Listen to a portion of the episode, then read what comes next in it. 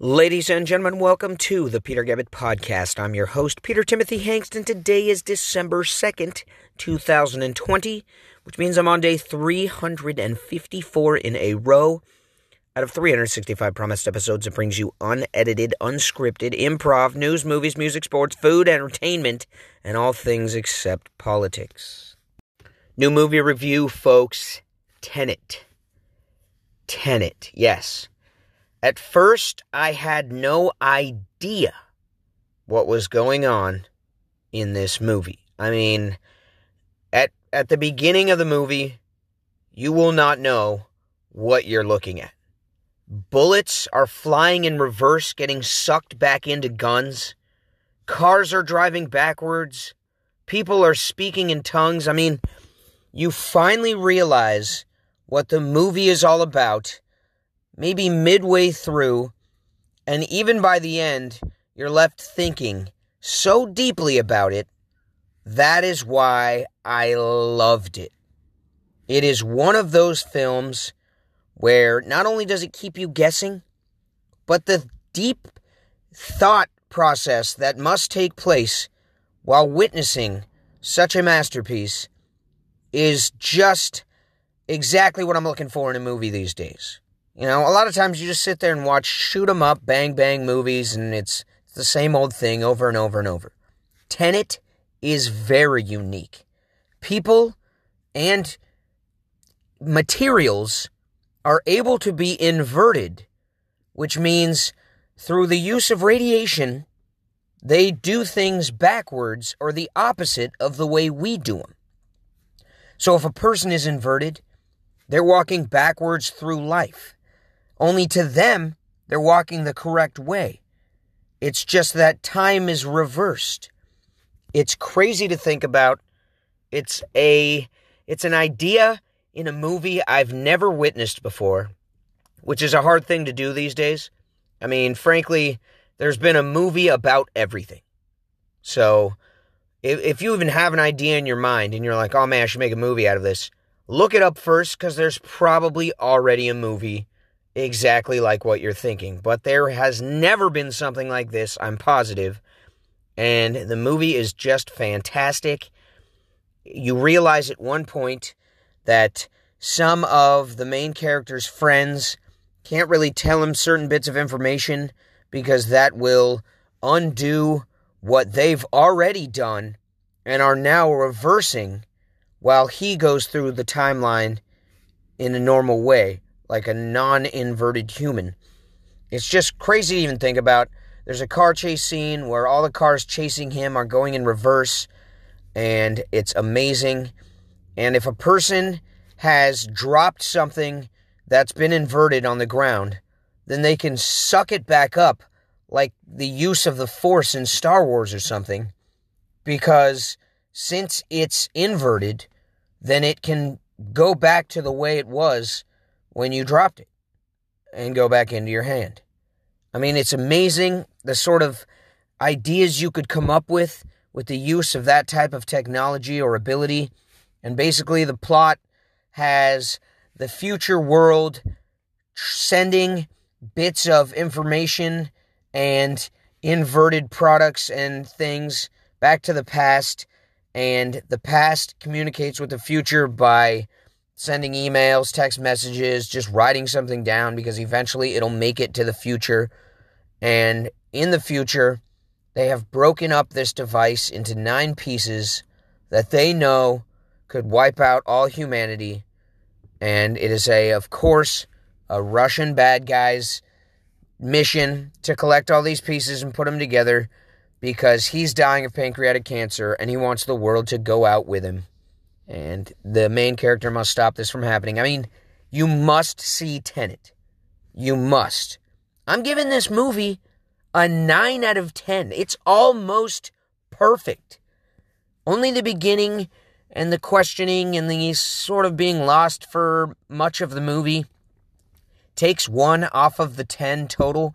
That would have been a perfect score, but it gets a 9 out of 10. Phenomenal cast, phenomenal acting freakishly good plot and just a deep thinking movie, my favorite kind. Tenet. 9 out of 10. Spoiler alert, folks. I'll say it again. Spoiler alert. The Mandalorian, Season 2, Episode 5. Rosario Dawson, also known as Ahsoka Tano on the actual Mandalorian, and on the Clone Wars animated series, which I gotta say, kudos to Jon Favreau and the Star Wars team for tying in the Clone Wars character, who's ever so popular, into The Mandalorian Season 2. And Rosario Dawson absolutely killed it. She is so amazing at, at, at everything she does. She has the most intense, beautiful eyes ever. I don't even know if they messed with them at all because they just looked so perfect in this. The way she stares at the screen back at you, so intense. It just makes you feel like she's in front of you. And her character, Ahsoka Tano, is so badass. Dual white lightsabers and just like some Jedi ability that you would only expect to see from a Skywalker or Yoda himself. Now, Mandalorian gets to her planet with Baby Yoda, seeking a Jedi to tell him what he should do with Baby Yoda or how to train him. And they pair up to destroy this evil magistrate who runs this whole area and is just a cruel and torturous leader. And I gotta tell you, it all envelops into the most amazing fight scenes, pairing up combination of two Star Wars characters ever. I would not rather see anybody together than Ahsoka Tano and Mandalorian himself whooping ass. It was phenomenal. And there's even a couple other familiar faces in there.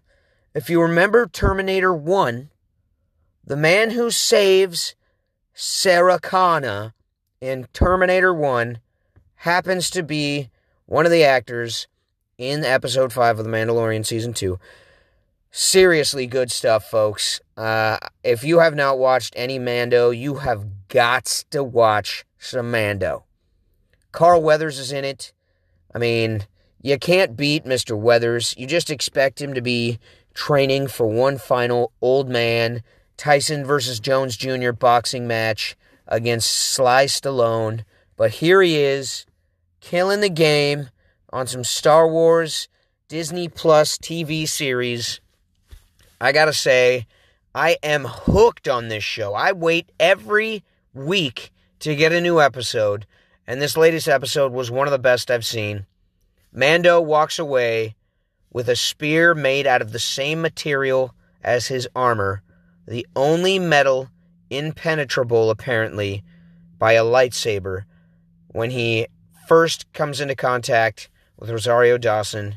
She attempts to fight him, not knowing why he's out there, because typically speaking, historically speaking, Mandalorians are the enemy of the Jedi but not anymore. So watch it, enjoy it. If you've already seen it, thank God I didn't spoil it for you. Otherwise, I basically just told you everything. I don't know why you continued to listen when I told you there was a spoiler alert at the beginning of this segment of the podcast. Yay! A French chef has been awarded the Guinness Book of World Records for most different types of cheeses put on a pizza at 254. I don't even know how you would fit that much cheese on a pizza. I mean, it would have to be a speck of each cheese, like one shred of each cheese. Not to mention, how are there that many cheeses available to you, whether you're in France, America, anywhere, or the previous Guinness Book of World Records holder from Australia? who used 154 cheeses on a pizza. Not to mention, why is 54 such a common number in this world record scenario? So, you're telling me the first guy in Australia who held the record put 154 cheeses on a pizza, and the next guy, a French dude, put 254 types of cheese on a pizza. I mean, this is ridiculous. Whoa, like you did exactly a 100 more cheeses than the previous guy? Was it by accident? Did you plan this? Are there only 254 different types of cheese in existence? Hell, I can only name like 30. This is crazy. I wonder what this tasted like. I mean, did somebody eat this thing? I hope somebody ate this thing. Either way, the dude made it in the Guinness Book of World Records for most different types of cheese put on a single pizza. I would try it. I'm a cheese lover. Like, I will eat, I'll try any cheese except for that weird maggot cheese. I'm sure you've heard of this, where they actually let the cheese rot with maggots in it before they eat it. Yes, this is a real thing. They let maggots live in the cheese, eating little crevices away, you know, just making caverns in this cheese like it was Swiss cheese, but it's not Swiss cheese because Swiss cheese is bubbles from oxygen in it. This is maggots. I mean, a lot of people think blue cheese is gross. It is rotten cheese. But all cheese is rotten, people. Cheese is like moldy milk, pretty much. You know, you're just letting it ferment to whatever extent you want. The sharper the cheese, the moldier it is, essentially. And so, blue cheese, you can't get mad at that. You're already eating moldy cheese when you eat any cheese. Except American cheese, which is fake. It's basically compressed milk. I do not eat American cheese. It's disgusting. I prefer Tillamook extra sharp cheddar, special reserve, comes in a black label. Oh my gosh, that stuff is heavenly. But after one thin slice, you're like full for a month.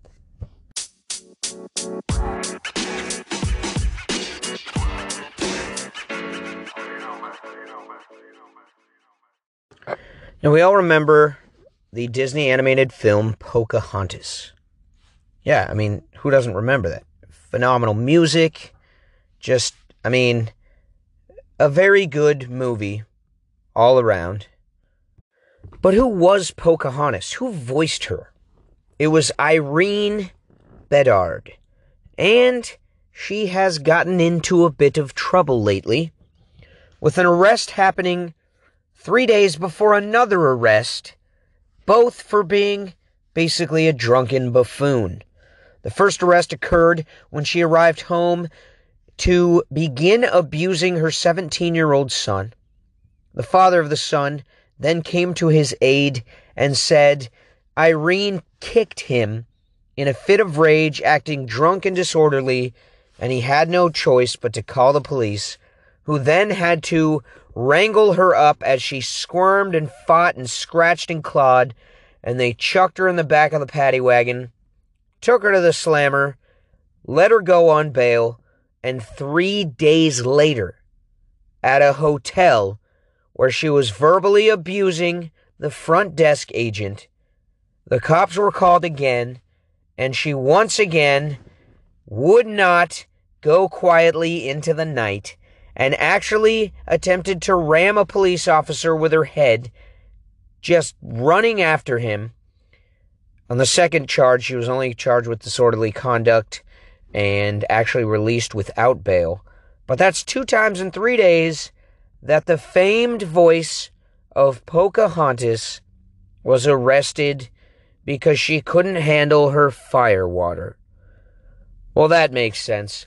She is actually Native American, and she was shouting racial slurs to the white cop that came to take her away the first time, talking about, oh, look, they sent a white man to come take me away, and in the end, that's not going to help your cause.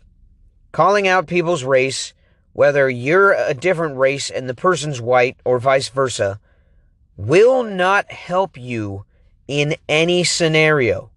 And it's going to make you look ignorant and stupid. Also, getting arrested for abusing your ex husband and your son and fighting a front desk clerk at a hotel that you're being forced to stay at because you can't return home because you're too drunk and disorderly. will make you look stupid too. Way to go, Irene. Way to go.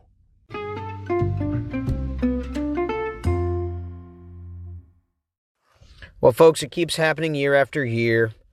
And now Hewlett Packard has announced it plans on moving out of Silicon Valley and putting its headquarters now in Austin, Texas. Now, why is Austin, Texas always the place where these big tech companies eventually move? Well, I'll tell you why. It's because the rent, obviously, real estate wise, is just cheaper. It's cheaper to build there, it's cheaper to own land there. Everything about it's cheaper than Silicon Valley, the most expensive place, I'd say, probably on the planet. And the workers are cheaper. There's not as many people fighting for jobs as they are in Silicon Valley, where if you have a tech degree or something, if you're a software engineer, or whatever, you go there expecting to get a job and fighting for your spot in a world that's already packed with techies making dough. Whereas in Austin, Texas, it's still a semi new market to them. So there's many reasons why the original Palo Alto garage startup company Hewlett Packard will now be leaving its original home for a whole new state and you know what? I do not blame them. This is the first year total in their company's history that they will have sustained an overall loss instead of a gain of any kind. Now, if that happens to a company as big as HP, they need to consider some major changes. And this is one of them. And they've considered it, and they're going to make it happen. And I do not blame them. The craziest part about all this my father works for HP. Yes, but here in San Diego. Now, I'm pretty sure the warehouses and places that they already have set up, especially here in San Diego, where it's just maybe a, a fraction cheaper than it is in Silicon Valley, they'll remain open and the workers will still have jobs, but the headquarters itself will no longer be here in California and will instead be moved to Texas, just like Tesla is building a huge Tesla power plant or Tesla plant in Texas as well. Just like Joe Rogan decided to move his podcast to Texas. I mean, a lot of places, people, companies, all kinds of stuff is moving out of Cali for the great state of Texas. And I don't blame them. I could be next. Folks, it's time for the portion of the Peter Gabbett podcast we all love. There's only 11 of these left.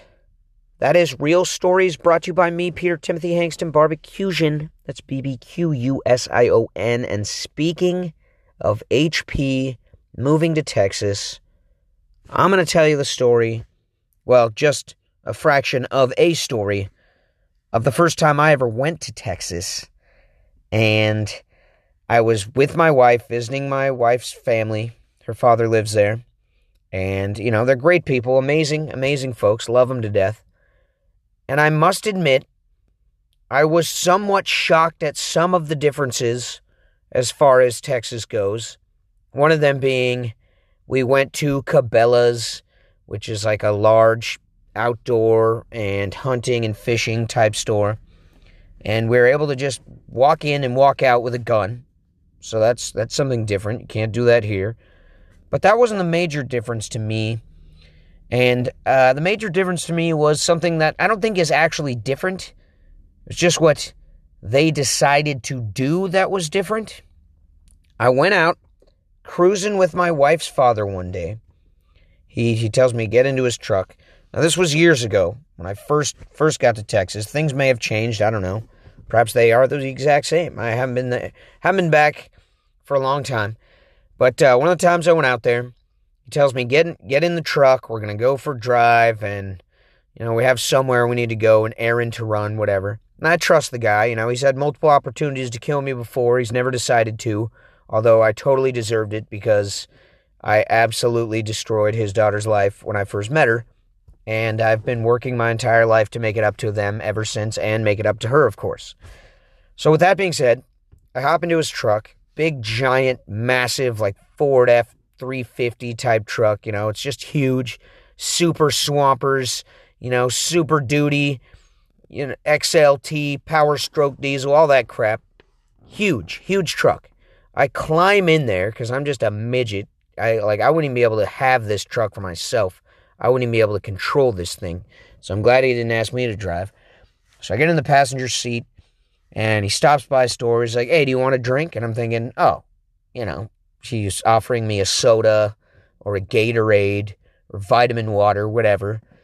I'm like, no, you know, I'm just, just get get whatever you get, and I'll I'll take a sip or I'll have one of those or whatever. He's like, all right, cool. So he jumps out of the truck, goes into the store, comes back out, cracks open a 24 ounce beer, and sets it into his cup holder and starts driving. And I'm like, what the hell is going on here? I'm, I'm just thinking in my mind, like, wait a minute, is this a rule I don't know about? Uh, perhaps, perhaps you can drive while drinking in Texas. Is that, is that a real thing? So I'm like trying to look it up, find it out, you know, but back then there wasn't even, I don't even think I had Google on my phone. I don't think Google was on phones yet. I don't even think Google was a thing. I know I had a cell phone. It was probably a Nokia or something. But uh, there's no real way to like find out what the law is there. You just kind of have to guess, or in his case, take the law into your own hands and decide. So I'm watching him slug this 24 ounce can of beer while driving. Like, He's not even waiting until he gets to a stoplight to take a swig. He's on the freeway, beer in hand, slugging it while driving past people. I'm like freaking out at this point. I want to act cool. You know, I'm and, and I'm the type of guy, man, I've broken laws. I mean, I I've gotten into some trouble in my day. But at that stage in the game in my life, I wanted to avoid trouble at all costs, especially in especially in Texas, where if I went to jail, I'd be the pussiest person in jail by far. And I'm just looking at him each time, like cringing. Please don't get pulled over.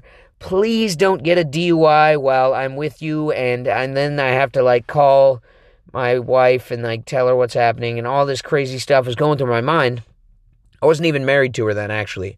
She was just my girlfriend. So it was even more crazy because it's just like I'm out with my girlfriend's dad and he's drinking and driving and I guess it's just normal.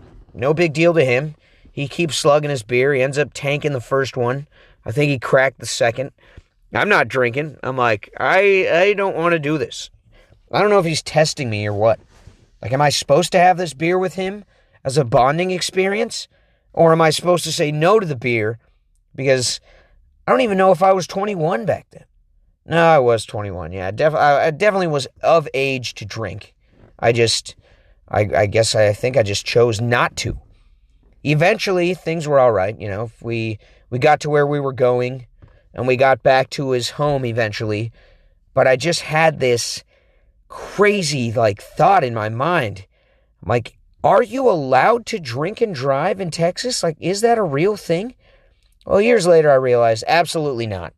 You can't do that anywhere. You cannot drink and drive in any state in the United States, period. You can't have an open container. You can't, you can't, you can't. Unless you're my wife's dad, who straight gave no F's that day. And I guess you can do whatever you want in that case. I gotta admit, I respected the guy. You know, nothing strikes fear in the eyes and mind of a pathetic little wimpy Oregonian kid than rolling in a massive truck in the middle of Texas with a father of your girlfriend who probably doesn't like you much because you're a, a slacker while he is slugging beer and driving. It was it was almost like an unspoken message of this is how hardcore I am don't mess with me or my daughter. And the message was clear. I accepted it. Uh, either way, you know, I've had some great times with those folks, especially him. He's one of the funnest dudes I've ever met in my life. Just a good time all around. He likes to have fun. He's a he's a bit of a partier, but he's also a family man. Nothing but respect for this guy. And uh, to this day, I don't think he does drink and drive like that at all. It was just one of those things where, you know, I don't know if he was just trying to put some shock into me a little bit, which did work. Congrats to you, sir. Uh, but that was one of my first experiences in Texas. I got to admit, you know, it uh, it set the standard for what was then yet to come, which was always a crazy good time. I haven't been back yet. Well, I haven't been back for years because you know the wife she she wants to take all the children and go there. One of us has to stay here. I've got fish. I've got a dog. I've got kind of two jobs, and you know this whole pandemicy thing and all that just makes it impossible. So it's been a long time since I've been back. I miss it, but you know I'm gonna stay put. She's gonna go back there in January. It's gonna be great. And I appreciate you listening to the Peter Gabbett podcast today, folks. If you've ever been to Texas, it's a good time. You, if if not, you should totally go. Uh, it looks like everyone from California is moving there, including Hewlett Packard. So, might be a good idea. Anyways, uh, you know the routine. I will talk to you tomorrow. Everyone knows I'm into some old school stuff. Uh, this next song I'm playing for you on the Peter Gabbett podcast is definitely old school. In fact, if you were in any way a part of the hip hop scene in the 90s or the early 2000s, you'll recognize this cut by Erick Sermon called Music. Here it is, a throwback for your enjoyment just like music. Uh-huh. Yeah, yeah. Uh-huh. Yeah, yeah. No doubt, no doubt, no doubt.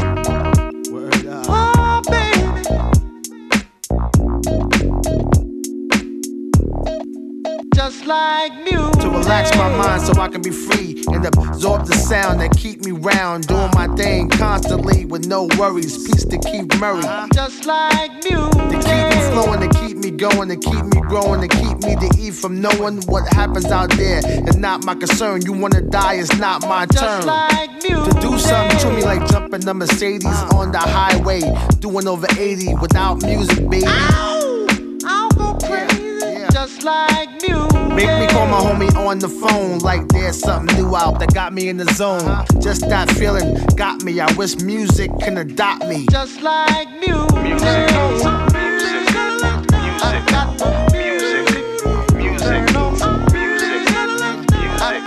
the music.